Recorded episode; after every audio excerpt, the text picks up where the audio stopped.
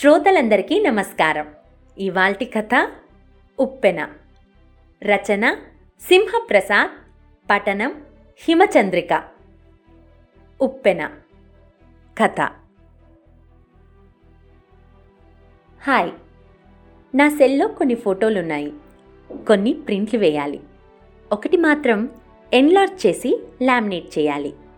అంటూ photo స్టూడియోని కలియజూసి దీనంత size అని ఒక ఫోటో చూపించింది కీర్తి. ఆమెని ఎక్కడో చూసినట్టుగా అనిపించింది స్టూడియో సుబ్బారావుకి. అయినా మౌనంగా చేయి చాచి సెల్ కనెక్టింగ్ వైర్ అందుకున్నాడు. ఫోటోల్ని తన కంప్యూటర్లోకి డౌన్లోడ్ చేసి మానిటర్ని ఆమె వైపు తిప్పాడు. ఎన్లార్జ్ చేయాల్సిన ఫోటో చూపించింది ఆమె అందులో చాలా హుందాగా అందంగా ఉన్న ఓ యువకుడు ఒక మోకాలు నేల మీద ఆంచి కూర్చొని మెరుపుతీగలా ఉన్న కీర్తికి గులాబీ ఇస్తుంటే ఆమె ముచ్చటగా మురిపెంగా చూస్తోంది. సుబ్బారావు చూపుల్లో పోగుబడిన ఆశ్చర్యం చూసి కిలకిలా నవ్వింది. మేమంత బాగున్నామా ఆ ఫోటో అంటే ఆమెకెంతో ఇష్టం. అందుకే పెద్ద సైజులో వేయించుకొని తన ఇంటి హాలులో పెట్టుకోవాలనుకుంది. అపురూప జంటలా ఉన్నారు. మేడ్ ఫర్ ఈచ్ అదర్ అనుకోండి. మీరు ఒప్పుకుంటే దీని కాపీని మా స్టూడియోలో పెట్టుకుంటాను. దానికి బదులుగా మీకు ఇది ఊరికే వేసిస్తాను. అలాగా. కనుబొమ్మలు చిత్రంగా ఎగరవేసి కొంటెగా నవ్వింది. కళ్ళల్లో మెరుపులు వెలుగుతోంటే గబగబా సుధీర్కి ఫోన్ చేసింది. హాయ్ సుధీర్. స్టూడియో నుంచి. ఆహా ఆ స్టూడియో కాదు ఫోటో స్టూడియో నుంచి. నువ్వు ప్రపోజ్ చేసినప్పటి ఫోటో ప్రింట్ వేయిద్దామని వచ్చాను. మన జోడీ అదిరిందంట. నేను అనుమతిస్తే పబ్లిసిటీ కోసం స్టూడియోలో పెట్టుకుంటా అట్ట. వాడేమిటి? ఎవడైనా అదే మాట అంటాడు. భూమి మీద మనలాంటి బ్యూటిఫుల్ జంట లేదని బాండ్ పేపర్ మీద రాసిస్తాను. వీఆర్ లక్కీ కపుల్ యార్ చిన్న సవరణ. మనం ఇంకా కపుల్స్మి కాలేదు. ఎంగేజ్మెంట్ అయిందిగా. సగం పెళ్ళైపోయినట్టే. ఇంకా రేపు మన పెళ్ళి ఫోటోలు మీడియాలోనూ సోషల్ నెట్వర్కింగ్లోనూ చూసి ఎన్ని వేల గుండెలాగిపోతాయో చూడు. వద్దులే సుధీర్ మన గురించి ఎవరిని చంపొద్దు. బాయ్. మురిసిపోతూ సెల్ కట్టేసింది. ఓకే. దానికేం భాగ్యం? అలాగే పెట్టుకో. దీనికి డబ్బులు ఇచ్చేస్తానులే ఐదు వందల నోటు తీసిచ్చింది. ఆమెని గుర్తుపట్టేశాడు సుబ్బారావు. ఒక్కసారిగా ఆనందోద్విగ్నుడయ్యాడు. మీరు మీరు సినీ నటి కీర్తి కదూ? నిలువుగా తలాడించింది.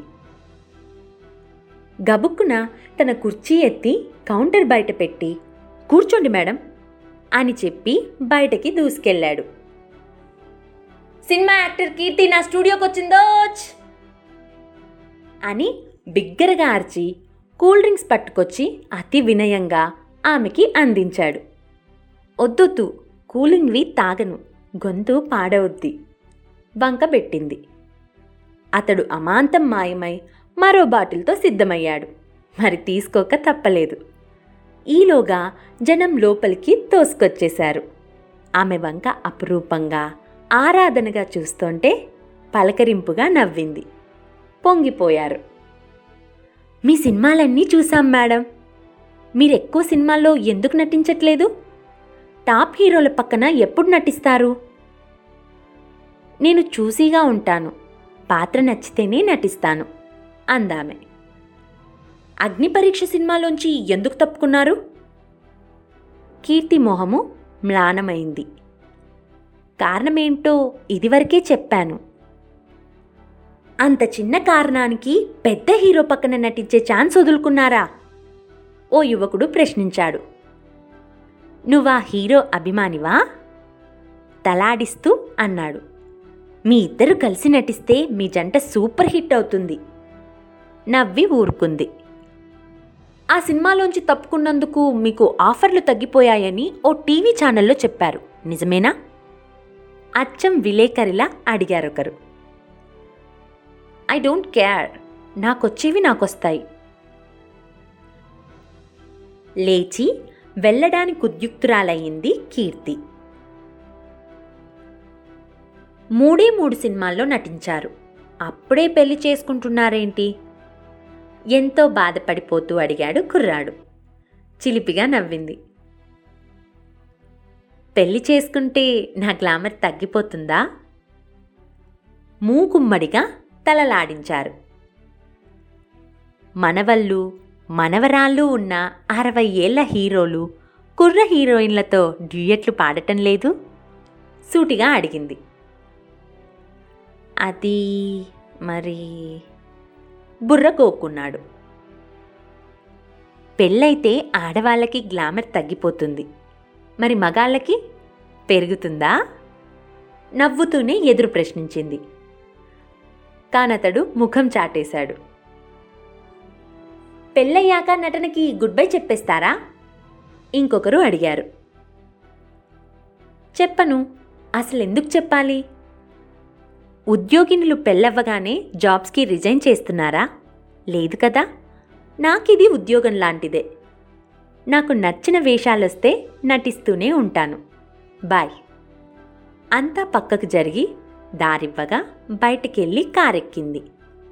ఆ రోడ్డుల్లోని అన్ని షాపుల్లోని జనము వచ్చి కారు చుట్టూ మూగి ఎగబడి చూస్తున్నారు.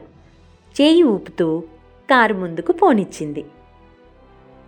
చిత్రమైన జనం. నీతికి నియమాలకి కూడా ఆడ మగ అని గీతలు గీస్తున్నారు అనుకుంటూ అన్యమనస్కంగా డ్రైవ్ చేస్తోంది కీర్తి. రోడ్డు నిర్మానుష్యంగా ఉంది. చీకటి చిక్కబడుతోంది. వీధి దీపాలు గుడ్డిగా వెలుగుతున్నాయి. ఇంతలో సడన్గా ఒకరిని మోసుకుంటూ రోడ్డు మీదకొచ్చారు ఇద్దరు మగాళ్ళు. సడన్ బ్రేక్ వేసింది. వాళ్ళు కార్ దగ్గరికి వచ్చారు హార్ట్ హార్ట్అటాక్ వచ్చింది. అర్జెంటుగా ఆసుపత్రికి తీసుకెళ్ళాలి ప్లీజ్. అర్థించాడామె డోర్ పక్కకొచ్చి. డోర్ అద్దం వేసి ఉన్నందున అతడి మాటలు ఆమెకి వినిపించలేదు. అద్దం దించి వారి వంక చూసి ఏమైంది? అడిగిందామె. ఊహించని విధంగా మెరుపు వేగంతో ఒకడు కారులోకి చేయి పెట్టి డోర్ లాక్ తీసి ఆమెని బయటకు లాగాడు. ఏయ్ ఎవరు మీరు? ఏంటి దౌర్జన్యం? వాళ్ళని తోసేస్తూ పెనుగులాడింది. మరొకడు కర్చీఫ్ని ఆమె ముక్కు మీద పెట్టి నొక్కి పట్టుకున్నాడు. ఆమెకి స్పృహ తప్పింది. వాళ్ళ చేతుల్లోంచి జారబోతే ముగ్గురు నవ్వుకుంటూ ఆమె నడుం చుట్టూ చేతులు చుట్టి పట్టుకొని వెనుక సీట్లోకి తీసుకెళ్ళారు. ఇద్దరూ ఆమెకి ఇరువైపులా కూర్చోగా మూడోవాడు డ్రైవింగ్ సీట్లో కూర్చొని కారు స్టార్ట్ చేశాడు. యాపిల్ పండు బాగుందిరా కీర్తి పెదాల మీద ముద్దు పెట్టుకుంటూ అన్నాడొకడు. ఫ్రెష్. పెదాలని తడి చేసుకుంటూ ఆమె ఎద మీద చేతులేస్తూ నవ్వాడు ఇంకొకడు. త్వరగా పని కానివ్వండ్రా.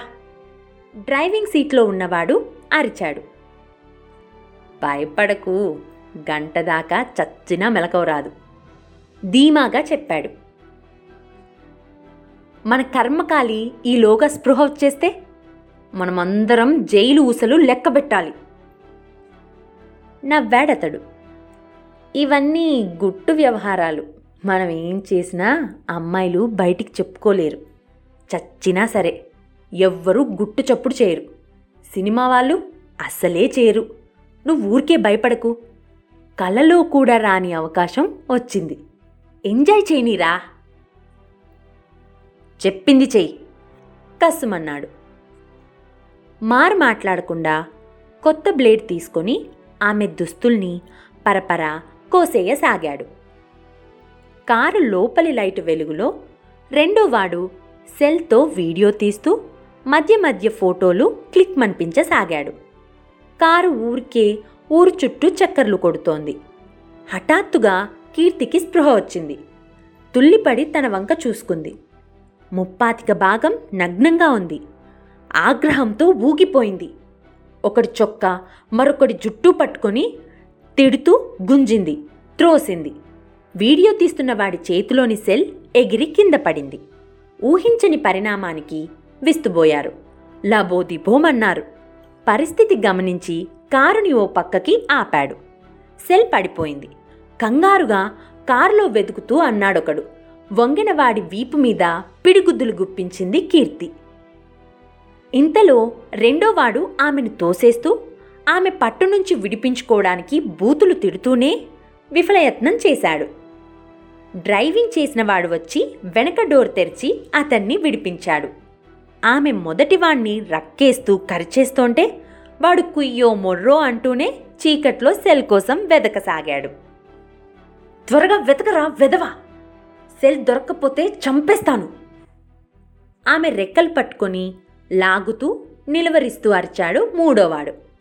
సీటు క్రింది సెల్ దొరకగానే దాన్ని అందుకొని కారులోంచి బయటపడ్డాడు. మరుక్షణం ముగ్గురు ఉడాయించారు. కీర్తికి దుఃఖం పొంగి వచ్చింది. అయినా నిభాయించుకొని లేచింది. చీలికలు పీలికలు అయిన దుస్తులని క్రింద పైన కప్పుకొని కారు స్టార్ట్ చేసింది. కళ్ళ నుండి కన్నీళ్ళు ధారలుగా కారుతున్నాయి. ఏం జరిగి ఉంటుందో ఊహించడానికి ప్రయత్నించింది. మెడలోని గోల్డ్ చైన్ చేతుల గాజులు అలాగే ఉన్నాయి. హ్యాండ్ బ్యాగు పోలేదు. అంటే వాళ్ళు దోచుకోవడానికి రాలేదు. మరి సందేహం లేదు. తన నగ్న శరీరాన్ని చిత్రించడానికే వచ్చారు. ఆమె ముఖం ఎర్రెర్రని అరుణబింబం అయింది క్రింది పెదవిని గట్టిగా కొరుక్కుంది. ఇంటి ముందు కారాపి లోపలికి పరిగెట్టింది. అస్తవ్యస్త దుస్తులతో దూసుకొచ్చిన కూతుర్ని చూసి కెవ్వుమంది ఆమె తల్లి. కీర్తికి ఒళ్ళంతా కంపరంగా ఉంది. జరిగిన అవమానం మనసుని దహిస్తోంది. యాసిడ్తో శరీరాన్ని కడుక్కుంటే తప్ప ఆ మలినం పోదనుకుంది. కానీ ఒంటి మీద పడిన ఏ ముద్రని చెరపకూడదనుకుని దుస్తులు మాత్రం మార్చుకుంది. విడిచిన దుస్తుల్ని మూట కడుతోంటే ఏం జరిగిందే? బెంబేలు పడుతూ ప్రశ్నించింది తల్లి. ఏం కాలేదు కానీ నువ్వూరికే కంగారు పడకు. సెల్ తీసుకుని సుధీర్కి ఫోన్ చేయబోతోంటే గబుక్కున ముందుకొచ్చి ఫోన్ లాగేసుకుంది తల్లి. ఇదేం పిచ్చి పనే? నీకసలు మత్తుందా? నీకు నువ్వే అల్లరి చేసుకుంటానంటావేంటి? జరిగింది నలుగురికి తెలిస్తే అవ్వా! నీ బతుకు బండలవుతుందే పిచ్చిదానా? నోరు నొక్కుకుంది. నీ కొంగుచాటును దాక్కోడానికి నేను చంటి పిల్లని కాదు. నన్ను ఘోరంగా అవమానించిన వాళ్ళు శిక్షింపబడాల్సిందే. ఇంత ఘోరం జరిగినా మనం నోరు మూసుకొని మౌనంగా రోదిస్తూ కూర్చున్నామంటే నా పిల్లల కాలానికి వాళ్ళకి నోళ్ళు కూడా ఉండవు. తెలుసా? ఫోన్ ఇవ్వమ్మా. సుధీర్ని రమ్మంటాను. స్థిర స్వరంతో అంది కీర్తి. నివ్వెరబోయి చూసింది ఆమె అతగాడికి చెప్తావా? నీకు నిజంగానే మతిపోయింది. అతడు దారిన పోయే దానయ్య కాదు.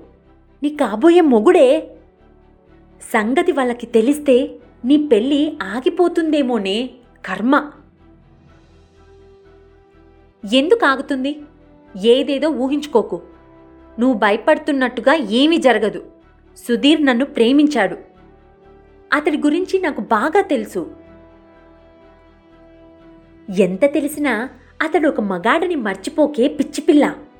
చుక్కాలు మార్చినంత తేలిగ్గా రంగులు మార్చేస్తారు. అమ్మా నాకు పిరికిపాలు పోయాలని చూడకు. త్వరగా పోలీస్ స్టేషన్కి వెళ్ళి కంప్లైంట్ ఇవ్వాలి. ఫోన్ ఇవ్వు. బాధగా అయోమయంగా చూసింది తల్లి. పిమ్మట అనునయంగా అంది. నా మాట విని తిన్నగా కూర్చొని ఆలోచించు. నువ్వు ఊరు పేరు లేని ఆడపిల్లవి కాదు. సినిమా నటివి. టీవీ వాళ్ళకి పేపర్ వాళ్ళకి తెలిస్తే బ్రేకింగ్ న్యూసులతో నీ పరువు నడి బజార్లో వేలం వేసేస్తారే తల్లి? అలాగని ఆ మృగాలని వదిలేయమంటావా? ఆ దాడి తాలూకు మచ్చల్ని కప్పిపుచ్చుకోమంటావా? తీక్షణంగా చూసింది కీర్తి. ఆ చూపులకు ఆమె నోరు మూతపడింది. కళ్ళల్లో కన్నీరు ఉప్పెనై ఉరికింది. కూతురు సుధీర్కి ఫోన్ చేసి టూకీగా చెబుతోంటే తల కొట్టుకుంటూ కూలబడిందామె. మరి అరగంటకి సుధీర్ అతడి తండ్రి విశ్వనాథము వచ్చారు. విశ్వనాథం ప్రముఖ పారిశ్రామికవేత్త వందల కోట్లకు అధిపతి. సుధీర్ కీర్తిని ఒక సినిమా ఫంక్షన్లో కలిశాడు. ఆమె రూపలావణ్యాలకు ఫ్లాట్ అయిపోయాడు. మాటలు కలిపాడు. ఎస్ఎంఎస్లు వాట్సప్లు ఫోన్లు ఇద్దరిని దగ్గర చేశాయి. ఒక రోజున ప్రపోజ్ చేశాడు. తిరస్కరించడానికి కారణం కనిపించలేదు. అతడి కుటుంబం నుంచి వ్యతిరేకత వచ్చింది. ఎలాగో వాళ్ళని ఒప్పించాడు. పది రోజుల క్రితం నిశ్చితార్థం జరిగింది. ఇంకో రెండు నెలల్లో పెళ్ళికి ముహూర్తం పెట్టుకున్నారు. ఎదురెళ్ళి సుధీర్ని వాటేసుకుని ఏడ్చేసింది. అసలేం జరిగింది? ఏదీ దాచకుండా చెప్పు. తుల్లిపడింది. ఒక అడుగు దూరంగా జరిగింది. అతని ముఖం అదోలా ఉంది. అది తనెన్నడూ చూడని ముఖం. నిజంగా నిన్నేం చేయలేదా? రెట్టించాడు. ఫోటోలు వీడియోలు తీశారంతే. అంతే అయ్యుండదు. నువ్వసలు స్పృహలో లేవుగా. ఇంకేదో చేయకుండా ఎందుకు వదులుతారు? అతడి కళ్ళల్లోకి సూటిగా చూసింది. నా మాట మీద నమ్మకం లేదా? నీ మీద ఉంది వాళ్ళ మీద లేదు. ఇంకేం జరగలేదు జరిగితే నాకు తెలీదా? పెదవి విరిచాడు నిస్పృహగా చూశాడు. అసలు నైట్ టైం జాగ్రత్తగా ఉండకుండా నీకు ఆ షికార్లేంటి? నేనేమీ అజాగ్రత్తగా లేను. ఒకరిని మోసుకొస్తే సాయం కావాలేమోనని ఆగాను. నుదురు కొట్టుకున్నాడు. ఇప్పుడు ఏం చెయ్యం డాడ్? వార్త బయటికి పొక్కితే వీడియోలు యూట్యూబ్కి ఎక్కితే మన పరువు గంగలో కలుస్తుంది. ఉక్రోషపడుతూ తండ్రితో అన్నాడు సుధీర్. కీర్తి నిటారుగా అయ్యింది. దెబ్బతిన్నట్టు చూసింది. పోలీస్ కంప్లైంట్ ఇవ్వాలి. నువ్వు నాకు తోడుగా అండగా ఉంటావని పిలిచాను. నడినెత్తిన పిడుగుపడ్డట్టు అదిరిపడ్డారు తండ్రి కొడుకులు. జరిగిన ఘటనలోంచి పరువుగా బయటపడటం ఎలాగా అని మేము ఆలోచిస్తోంటే తగుదునమ్మా అని వీధికెక్కుతావా? నీకు నువ్వే అల్లరి చేసుకుంటావా? పబ్లిసిటీ చేసుకోవడానికి ఇదేం సినిమా కాదు. ఇన్సల్ట్. సుధీర్ కటువుగా అన్నాడు. నేరస్తుల్ని ఎలా వదిలేయగలం? అలాంటి దుర్మార్గుల్ని ఈ సమాజంలో తిరగనివ్వకూడదు. విశ్వనాథం కల్పించుకుంటూ అన్నారు. ఏం జరిగిందన్నది నీకు వాళ్ళకి మాత్రమే తెలుసు. అవతల పెళ్ళి పెట్టుకొని యువతల రాద్ధాంతం చేయడం అనవసరం. రేపు ఆ ఫోటోలు బయటపడితే మార్ఫింగ్ చేశారని బుకాయించొచ్చు. నీ అంతట నువ్వే ఇలా చేశారు అలా చేశారు అంటూ పబ్లిక్ స్టేట్మెంట్ ఇస్తే మేం తలెత్తుకోలేం. అంటే నా నోటికి తాళం వేసుకొని వాళ్ళని స్వేచ్ఛగా వదిలేయమంటారా? సూటిగా ప్రశ్నించింది. అంతకంటే ఇంకేం చేయలేం సారీ పోలీస్ కంప్లైంట్ ఇస్తాను. వాళ్ళకి శిక్ష పడాల్సిందే. వాళ్ళు వాళ్ళలాంటి వాళ్ళు తగిన గుణపాఠం నేర్చుకోవాల్సిందే. నేను మౌనంగా నిశ్శబ్దంగా ఉంటే అది వాళ్ళకి రక్షా కవచం అవుతుంది. నేను బయటకొస్తే వారి కోట కుప్పకూలుతుంది పెంకిగా మాట్లాడకు. డాడీ చెప్పినట్టు విను. అసహనంగా అన్నాడు సుధీర్. వారి భావం బోధపడింది. ఒక నిశ్చయానికొచ్చి అంది. Okay goodbye. నిశ్చేష్టులయ్యారు. పిచ్చిగా చూశారు. ఏమిటి నీ ధైర్యం? నువ్వు అల్లరయ్యి మమ్మల్ని అల్లరి పెడతానంటే మేం సహించం. పెళ్ళి క్యాన్సిల్ చేస్తాం. బెదిరించారు విశ్వనాథం. ఆమె బెదర్లేదు. మీరేమైనా చేసుకోండి. నాతో అసభ్యంగా అమానుషంగా ప్రవర్తించిన వాళ్ళని వదిలే ప్రసక్తే లేదు. నీకు పిచ్చెక్కింది. ఇది సినిమా కాదు లైఫ్. అరిచాడు సుధీర్. నేను పాదాల్ని కడిగి వెనక్కి వెళ్ళిపోయే సముద్రకెరటాన్ని కాదు ఉప్పెనని. ఆగ్రహిస్తే నిలువున ముంచెత్తిగాని వదలను. తల్లి బిగ్గరగా ఏడుస్తోంటే తండ్రి కొడుకులు పెదవి కొరుక్కుంటూ కోపంగా చూస్తోంటే చిరిగిన బట్టల మూటను తీసుకొని విసవిసా వెళ్ళి కారెక్కింది కీర్తి. తిన్నగా పోలీస్ స్టేషన్కి వెళ్ళింది ఆమె చెప్పిందంతా సావధానంగా విన్నాడు హౌస్ ఆఫీసర్. ఆమె సెలబ్రిటీ కావడంతో ఉన్నతాధికారులకు తెలియజేశాడు. మీడియాకి ఒప్పందించాడు. వైద్య పరీక్షల నిమిత్తం ఆమెని ఆస్పత్రికి తీసుకెళ్తుంటే మీడియా వచ్చింది. బ్రేకింగ్ న్యూస్కి తెరలేచింది. జరిగిన దారుణ ఘటనకి సభ్య సమాజం నివ్వెరబోయింది. నేరస్తుల్ని కఠినంగా శిక్షించాలంటూ మీడియాలోనూ సోషల్ నెట్వర్కింగ్లోనూ చెలరేగిపోయారు. ఒక సెలబ్రిటీకి రక్షణ లేకపోతే ఇక సామాన్య స్త్రీకి ఎక్కడుంటుందని మహిళా సంఘాలు నిలదీశాయి. లా అండ్ ఆర్డర్ దారుణంగా దిగజారింది కనుక ముఖ్యమంత్రి రాజీనామా చేయాలని ప్రతిపక్షం డిమాండ్ చేసింది. వివిధ సినీ సంఘాల నాయకులొచ్చి కీర్తిని కలిశారు. లోలోపలే కుళ్ళిపోకుండా బయటకొచ్చి బహిరంగంగా ఆకృత్యానికి వ్యతిరేకంగా గలమెత్తినందుకు ఆమె ధైర్య స్థైర్యాలకి మెచ్చుకున్నారు. ఆమెకి అండగా ఉంటామని హామీ ఇచ్చారు. నేరస్తుల్ని వెంటనే అరెస్టు చేయాలని ప్రభుత్వానికి విజ్ఞప్తి చేశారు. దుండగుల అసలు ఎజెండా ఏమిటి? కీర్తిని ఏం చేయాలనుకున్నారు? ఫోటోలని వీడియోలని ఏ ఏ రకాలుగా వినియోగించుకోవచ్చు? జరిగిన దానిలో ఎవరి తప్పు ఎంత? ఆ ఘటన వల్ల కీర్తి పెళ్ళికి ఆటంకం ఏర్పడుతుందా? ఆమె సినీ కెరియర్ మీద ఎలాంటి ప్రభావం చూపబోతోంది? అంటూ టీవీల్లో చర్చా కార్యక్రమాలు మొదలయ్యాయి. వార్త జాతీయ మీడియాని ఆకర్షించింది. ప్రభుత్వం మీద ఒత్తిడి పెరిగింది.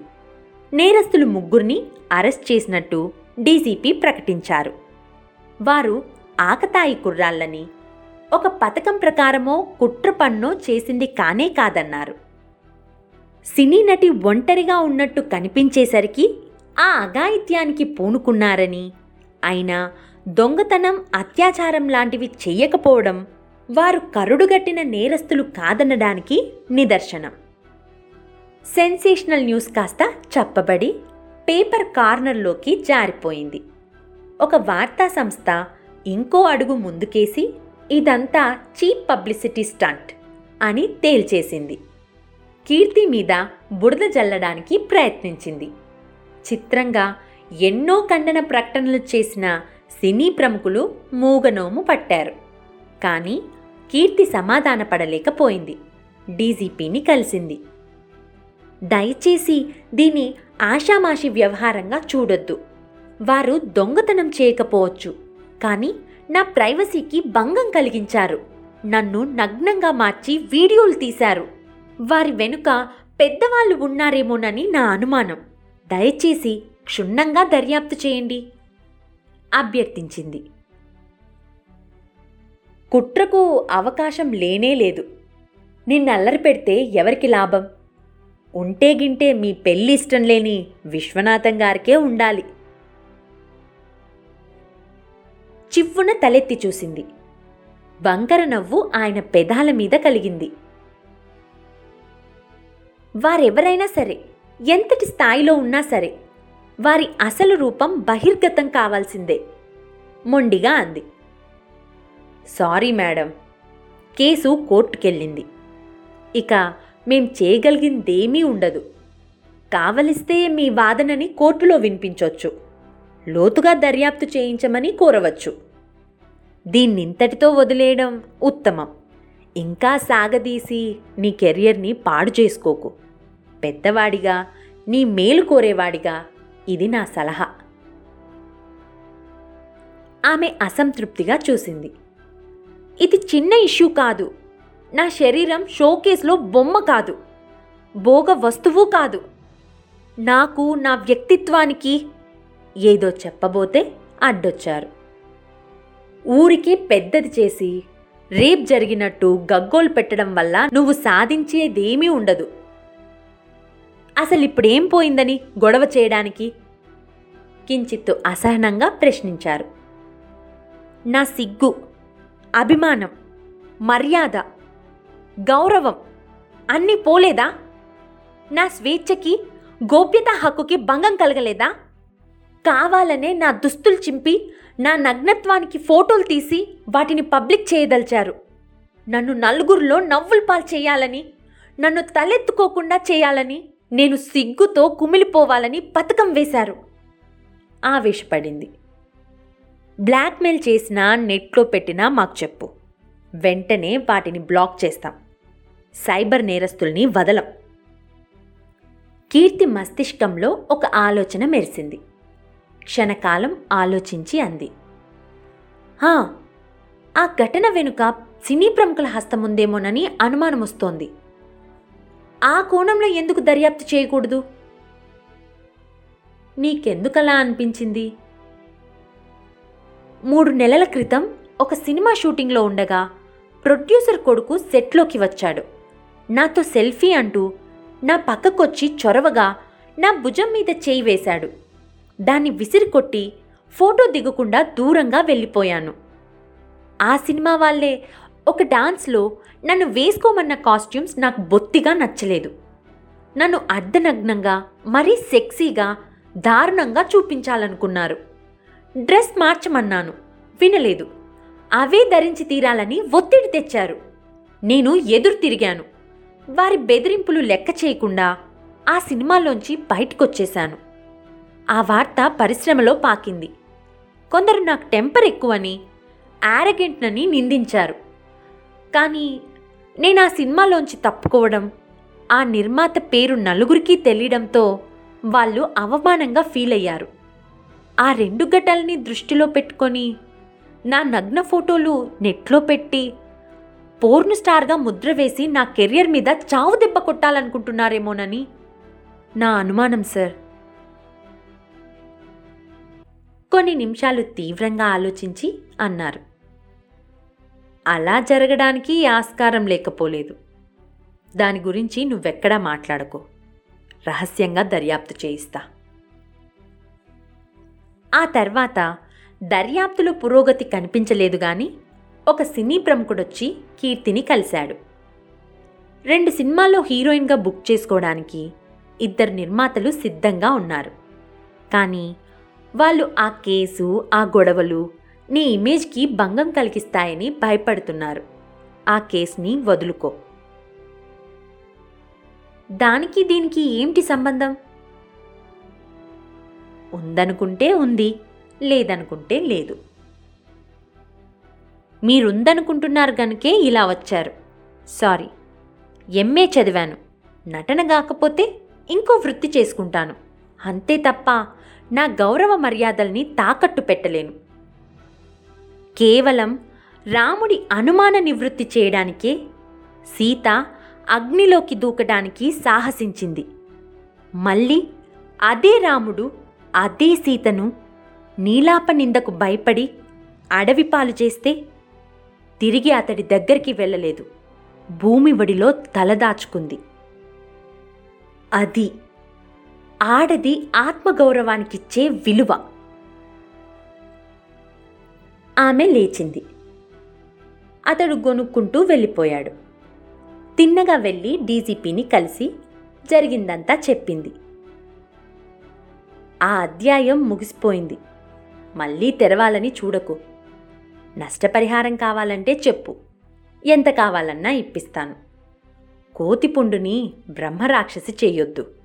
ఇది సీఎంకి తలనొప్పి వ్యవహారంలా తయారైంది. కీర్తి మోము చెవరించింది.